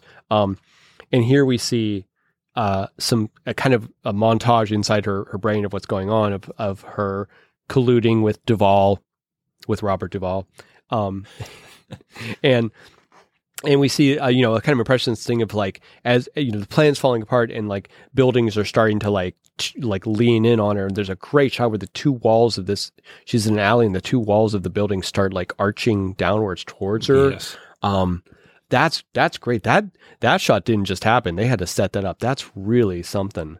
Um there's there's physics and stuff involved in that. It's like um because you have an actress in the middle of the thing. You have to really make sure that's a that's a safe thing like that's a great shot uh, expressionistic almost there you know yeah like it really type. is. It really is. Yeah um and then and then there's a great moment where they're leading Duval to the Oh, gallows yeah. and he collapses out of frame. And when he's he stands back up it's her in in like prison gear and stuff which is you know the we see like the the uh her worst fear right is is is is getting found out and going going to the electric chair. And and obviously that that worst fear is probably going to happen to her. So here we go. Um uh it's it's a great little bit and then we we also we see the flashback of that you know they're trying to scam out of money. That's why she burned the file, his filing cabinet, to destroy the checks. Um, uh, her plan is set back when Duvall actually falls for Maria, and he's like, because he's going to stop trying to rob her, he's going to actually, you know, you know, run off with her. Um, we see her following Mark to the cabin, and we see, you know, he, it's his cabin, and he walks in, and, and Maria literally just starts slapping him and attacking him. I mean, she's really, again, you know, we we established that Maria's just sort of kind of a wretched character. Yes. um. Uh. Uh. But then we, you know, we we see Stella going in there and and attacking Maria and and then taking out the acid and actually you know she's going to burn her. So um you know it's what seemed like kind of a crime of passion was really just a crime of like I don't know like absolute malice, right? Just just just a you know something only like a very demented person could even do. So you know um it again it's it, uh, it is always neat to see a, a, female get to be the villain in a movie like a cold calculating villain too not a not a you know not a not just a reactionary passionate you know kind of attack or something like that. This is cold calculated yeah. plotting you know thing which is you know yeah yeah that's not an ideal example of of being a person but but um but it is nice to see like a, a, a female character get to get to have that that kind of cleverness and and and, and then covered up and then you know all that all that stuff. Um uh just just like uh Evelyn Ankers in in Weird Woman and and, and so forth um the yeah the acid stuff i'm just watching the acid stuff at the moment it's really it's really creepy although although the shadows against a wall with no knots in the pine so There must be there, there's one wall. There's one wall in the naughty pine cabin that's not naughty. It's the non naughty room. Oh, the door's naughty. So there you go.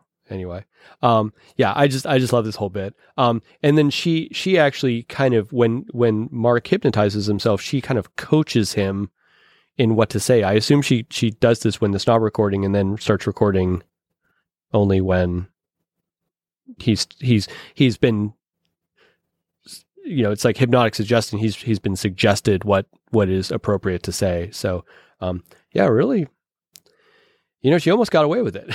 Almost. and if it wasn't, you know, um, I mean, we we see like you know, Gregg is Gregg is like uh, uh, suspicious of her apparently from the start. Like he's been suspicious of her the whole time, but he's been um, going after Mark as a kind of diversion. Um, to to give her time to to out herself and stuff. And it turns out Mark is able to to out her, out out her himself. And of course, as usual, Gregg is just in the room, like unannounced, like just like just out. like the Phantom. Yeah, exactly. Um, uh, and and he's heard her her confession. So, um, everything's gonna be cleared up now. Uh, we find Dr. Mark is not you know the victim uh, or the the, the villain that, that he was worried he was um, and uh, and Doctor and Inspector Gregg has his has his not his man his woman um, and we have an interesting little you know you know Gregg who's been a supporting character in in uh, in the film so far sort of emerges into this moment where like you could almost see like there could be more Inspector Gregg stories. We were talking about like a spin-off episode with, you know, before like like and he talks about how like, you know, he just gets to he, you know, he's always he's always surrounded by death and then he has to go find a life and then ruin it by convicting, you know, convicting them of of of the murder and stuff. I mean, the, the life of a homicide detective is a bleak thing. Yeah. Um very noirish, very noirish at the end, which is neat. And it gives it gives us just a moment to, you know, have have J. Naish do something besides act like kind of a dick to to Lon Chaney, which is what he's been doing most of the most of the film. So that's nice. It's a nice turnaround. It really is, and it's Um, it's a great. uh, That's another thing that it, I, I mean I think is true for most uh, stories and films of the era, but they don't spend an overly large amount of time like post big reveal or big you know Right. ending. It's just kind of you know that that's what it is. Sometimes they spend actually Yeah, they don't make a meal out of it. Yeah, Yeah. yeah, yeah, yeah, yeah. Um, eh, you know, Chaney you know, as much kind of control as he as he had or not over this series, like you know, I mean, the ones we've we've talked about so far, like Chaney's never his character's never really heroic in these movies. You know, is they're very they're they're complicated stories. They're not simple morality tales where, um, again, like I'm just going to use John Wayne as an example and stuff. But I think even a lot of John Wayne's films had a little bit more nuance to them than the average person thinks. Uh, I think if you go back and watch Sands of Iwo Jima or or Flying Tigers or anything like that, I mean, there's still there's there's there's more character in there that Wayne was able to do than than we kind of remember. Um, but but these films, especially you know, like like for for being Lon Chaney starring vehicles, which they all were, uh, uh, Chaney gets to play these kind of nuanced characters that they're very flawed. They're not, you know, he he wasn't. I don't think he was interested. I'm inferring this, but I don't think he was interested in playing some kind of you know awesome paragon, awesome badass Vin Diesel action dude or whatever, like yeah. whatever the, the the current equivalent of is. I I don't know. I've never. I've only seen one of those fast car movies, um, but uh, um, they're not simple, right? I mean, he he really is getting to do some stuff, some some nuanced stuff, and it's it's. I'm I'm really thankful that Mill Creek has put out this really nice uh, Blu-ray edition of, of these things. They look great, they sound great, and as you said, I, I haven't listened to this commentary on this one yet. I'm I'm anxious to because um, I'd like to know more. That's and it's cool that like when you have literally like the offspring of the you know somebody involved in this to, to really shed some light on on some stuff behind the scenes. It's cool. It is, and I, I recommend that commentary for anybody, uh,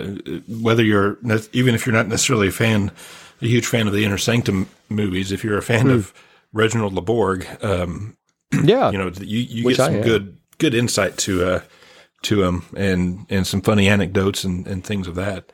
Okay. Um, we we get we get very we have very little information uh, that that I found of like how these films were directed. Which as a director, I mean that's interesting to me. Um, you know, as opposed to you know you can go find so much stuff about Stanley Kubrick directing The Shining, and so much you know you can watch him directing it. Um, while they did X amount of behind the scenes type stuff for movies in this era, less so in the 40s than maybe in the 30s when they're making these more high value, you know, Frankenstein, Dracula, Black Cat type movies. Um, uh, you don't really get to see James Whale eh, his directing style. Yeah. You don't get to see him doing it, right? And you know, we have some stills. We just don't. Um, obviously, film was expensive and it was hard to light and stuff like that. We just they didn't do that kind of thing. Um, we have we have all the stuff of The Shining because Stanley Kubrick's wife or daughter, I think I can't remember which, was like had a 16 millimeter camera or video or an early video camera or something, and she was like filming the whole time. So there you go. Likewise, um, Francis Ford Coppola's wife was chronicling making a Apocalypse Now. Anyway, my point being, um, yeah, any chance I can get to like sort of piece together how these guys would have put together a scene back in the day is always is like really valuable to me. So respecting uh, the movies as much as they do. And one thing, and uh, you and I spoke when we weren't recording about this the last time briefly, um, but I, I wanted to bring this up here because I think it's a good a good forum for it. Um, and you know a, a, a big knock on a lot of these inner sanctum movies is is Lon Chaney Jr. and the fact that he's in a role of some sort of notoriety, you know, some sort of a doctor, a, a hypnotist, mm, mm-hmm. a, a, lawyer, a chemist. Oh, okay. You know, an, an intellectual type. Um, and he's not, you know, the, he's not Lenny. He, he he's not this, you know middle and, and, middle class. He's, he's, not playing. He's not playing type. that type of character that we we associate with him. Right, and you get this you get this a lot too when you hear criticisms about Chaney and Son of Dracula about ah he's just not believable. You know, as a yeah as a, he's not European as a vampire, and it, it's interesting that uh, you know you hear that about Son of Dracula, but no one else says anything about literally nobody else in that movie that's set in the deep Louisiana bayou having any type nobody of has an accent. Yeah, nobody has a southern accent. Anyways, um, but Lugosi aside, uh, accents not being Universal's strongest. Yeah. So point.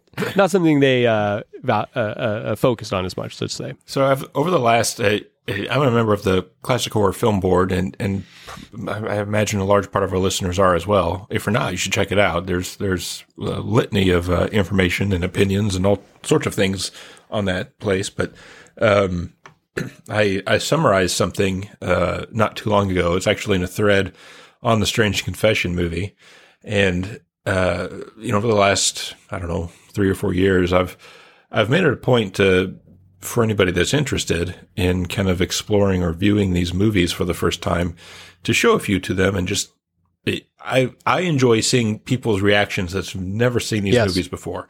You know, they have no frame of reference, and so that they they're really coming at it with a, a clean slate.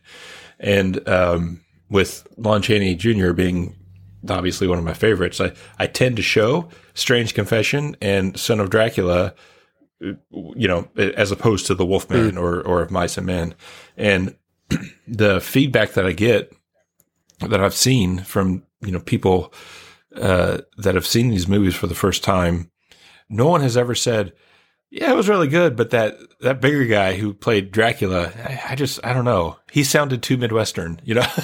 no, no one, right? No, no, one says that. No, no, one thinks that, and I think sometimes uh, uh, us in the classic horror fandom maybe get a little too preoccupied with, uh, oh, if you're a, a, doctor in 1943, you need to be not American. You need to be extremely, you know, sounding transatlantic. Yeah, yeah, and, yeah, continental or whatever. Yeah, yeah. yeah. And, you you know, I think that's just such a, to me, anyways, and obviously, again, I'm biased, but it's such an unfair criticism of of Lon Chaney, I believe, because it. So one of the replies to this thread is is is very very good, and uh, they point out they said, you know, it's I can understand that uh, Lon Chaney Jr. and the Wolfman as the son of a you know British lord is is maybe well, maybe not believable, you know, because because of how he talks. He goes, but if you fast forward to Abbott and Costello meet Frankenstein, and you see Larry Talbot as an Englishman, it is fairly believable. Not necessarily that he because he doesn't have an English accent, but if you look at the way he talks and his delivery and his enunciation and how everything is very grammatically perfect, especially compared to the overly American kind of, you know, coastal. Abbott. Yeah. Abbott and Costello. The monsters. Yeah, exactly. So it's, it's Dracula. yeah, he does say that. Puts the, the, R at the end yeah. of Dracula every time. It's, I can't, oh, it's, it's Dracula it's and the monster. Yeah. Um, the monsters. Yeah. So it's just, um, you know, it, no, absolutely. Um, Eh, well, I mean, for Wolfman explains that that he's he spent all his time in America, like he mm-hmm. basically was sent off. So so that's you know, I mean, they really made a point of maybe one of the few times in Universal history they're like, no, no, he has this accent because of this. This is what it is. Um, obviously, again, we always talk about the joke about what did what did Larry Talbot's mother look like because yeah. obviously he doesn't share a lot of physical similarities with with uh, uh, his dad. Um, with uh, yeah, but um, you know, I, I think a lot of that is, I think it's two things. I think it's, there's in, in, in any kind of subgenre or culture, kind of like the horror, classic horror culture, there are preconceived biases that have just become entrenched. And it's all the things like Lugosi hated Karloff and yeah.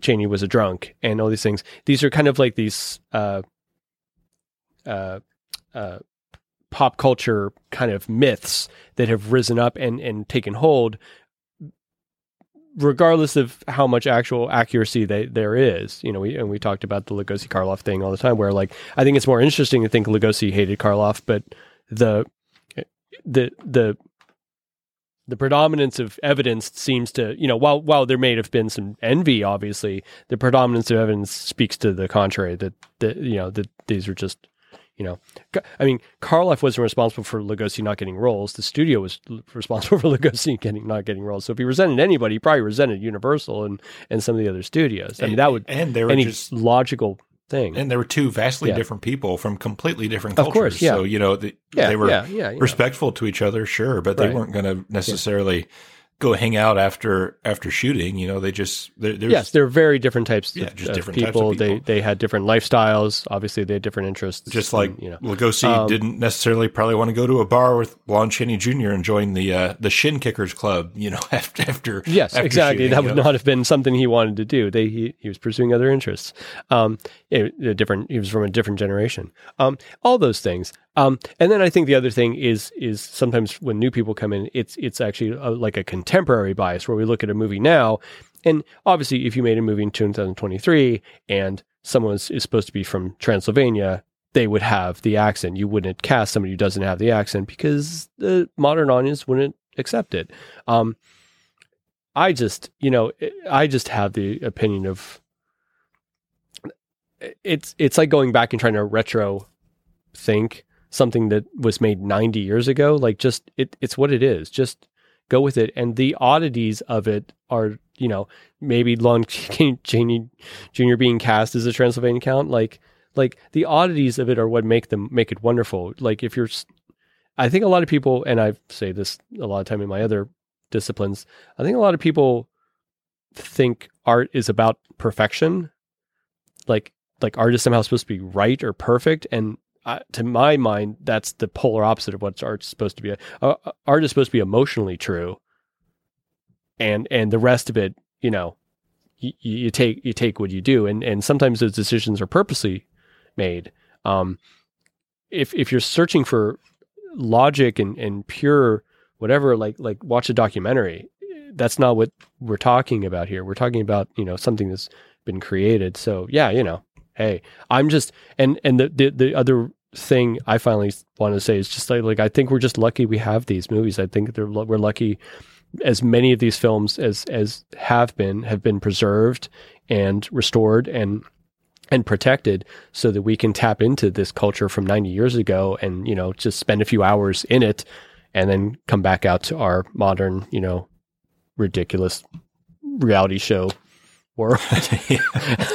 Um, you know uh uh and and i think our listeners and us and, and we all share this same affection for all this this uh this era of filmmaking and this particular style and genre of filmmaking that um obviously we do because you know we've we, we've had 75,000 downloads or whatever. So like hey you know someone's listening. So i mean we i i'm so thankful that we get to hear here at the end of, of 2023 as we're winding down the year i'm just i want to say to just everyone listening and, and all you guys who who download the episodes and listen and give us feedback and everything like that we really appreciate you uh I mean, I would probably be doing this anyway if we had four listeners, but it's really nice that that we have the volume of of listenership that we do. Uh, that that that share the enjoyment Livio, me, and and all of our other uh, uh, guest hosts have for for these these movies. It's just it's wonderful. It I'm is. so glad that I, I'm thankful to Scott Kelly way back in the day for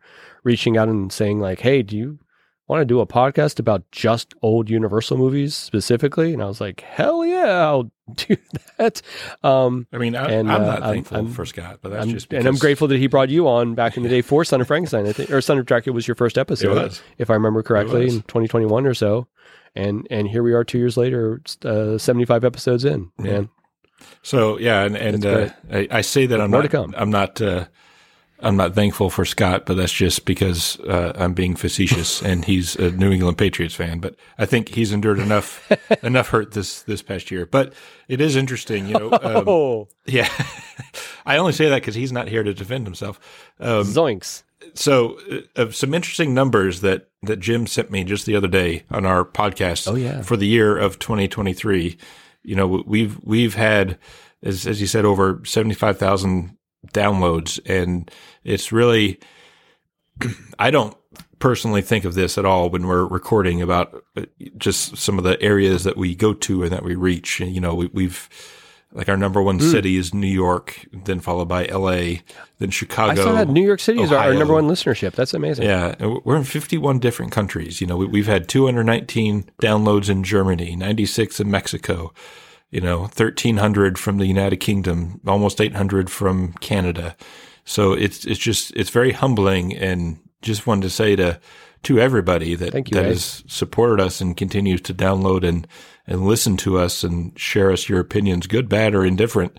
Just thank you for, you know, allowing us to, to grace your ears with our, our voices and ramblings about these 80 Yes. year old movies. Yes. And I, I promise to try to get uh, my pronunciation of, of some names a little bit better. I, I got called out on calling James Balderston James Balderstein uh, recently. I do realize I did that. So yeah, I work on it. It's so, sometimes after about two hours, the words start coming faster than the brain is working anymore. But uh, but I do try. I mean, you know, it's impossible to get everything one thousand percent correct. Obviously, I'm gonna I'm gonna misspeak sometimes uh, and maybe my Pittsburgh accent's going to come out and, and mess up some stuff. Not not as bad as the Boston one, just saying. But ah, damn. uh, see, I got to dig into Yeah. too. Uh, we love you, Scott. We what do you really get for not being here, Scott? No. Uh, anyway, we we love you, Scott. Um, uh, but you know, but but we really do our best and stuff. And, you know, and and if you don't like it, we we guarantee your money back. I guess. Yeah, which is exactly. see, it's funny because the podcast is free. See, anyway, um, but not to end on that note. Uh, again, uh, I hope everyone is having just a, a great holiday season uh, as your as your year winds down. We're looking forward to a whole slate of 2024. I've been going through uh, the schedules and starting to make some some and reached out to some uh, fun guest hosts we've had on before, some new guest hosts we haven't had before. Uh, I'm kind of banking a bunch of of uh, episodes that I know Livio you're going to want to really get in and talk about. Um, I'm trying to find someone willing to talk about Invisible Woman with me. Good luck. Uh, good luck. uh, there'll be someone out there, I swear. Um, but a lot of fun stuff. Um, maybe some lesser known things, uh, uh, films that that would be, I think, would might be fun to to broach into. Uh, I want to start talking about some more silent movies uh, than we've tapped it before. There's a whole wealth of of of great ones that um, we haven't really discussed on the podcast yet, and I'd like to really get into it. Po- post our our really fun discussion on uh, Phantom of the Opera 25. I think it'll be really fun. yes. Um, and then and then there's amazingly some really well known films that we just haven't even managed to get to yet of the 30s and 40s. So we're gonna do that, and also, um, got, like I think I said in the last episode, we might branch into a couple little sci-fi movies from the era too. I think that might be fun because there's some great ones uh, there as well, and they they still they still rock within our, our wheelhouse, and I, I think they'll, they'll be a nice change of pace for every once in a while. So d- plenty of great stuff to come in 2024, guys, and we look forward to bringing it to you. Thank you so much uh, for listening.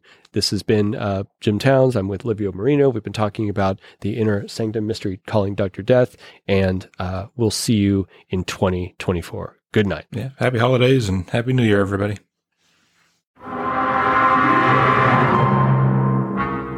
Thank you for listening to this episode. But the fun does not stop here. You can follow and interact with the show's hosts and listeners online on Facebook, Instagram, and Twitter. The Borgo Pass Horror Podcast is a presentation of Shadow Camera Film and Entertainment. This episode was edited by Livio Marino. The music was composed by Sean Gould. Opening and closing narration are by me, Kat Herons. Show titles and graphics created by Jim Towns. Thank you for listening, and we'll see you next time on the Borgo Pass Horror Podcast.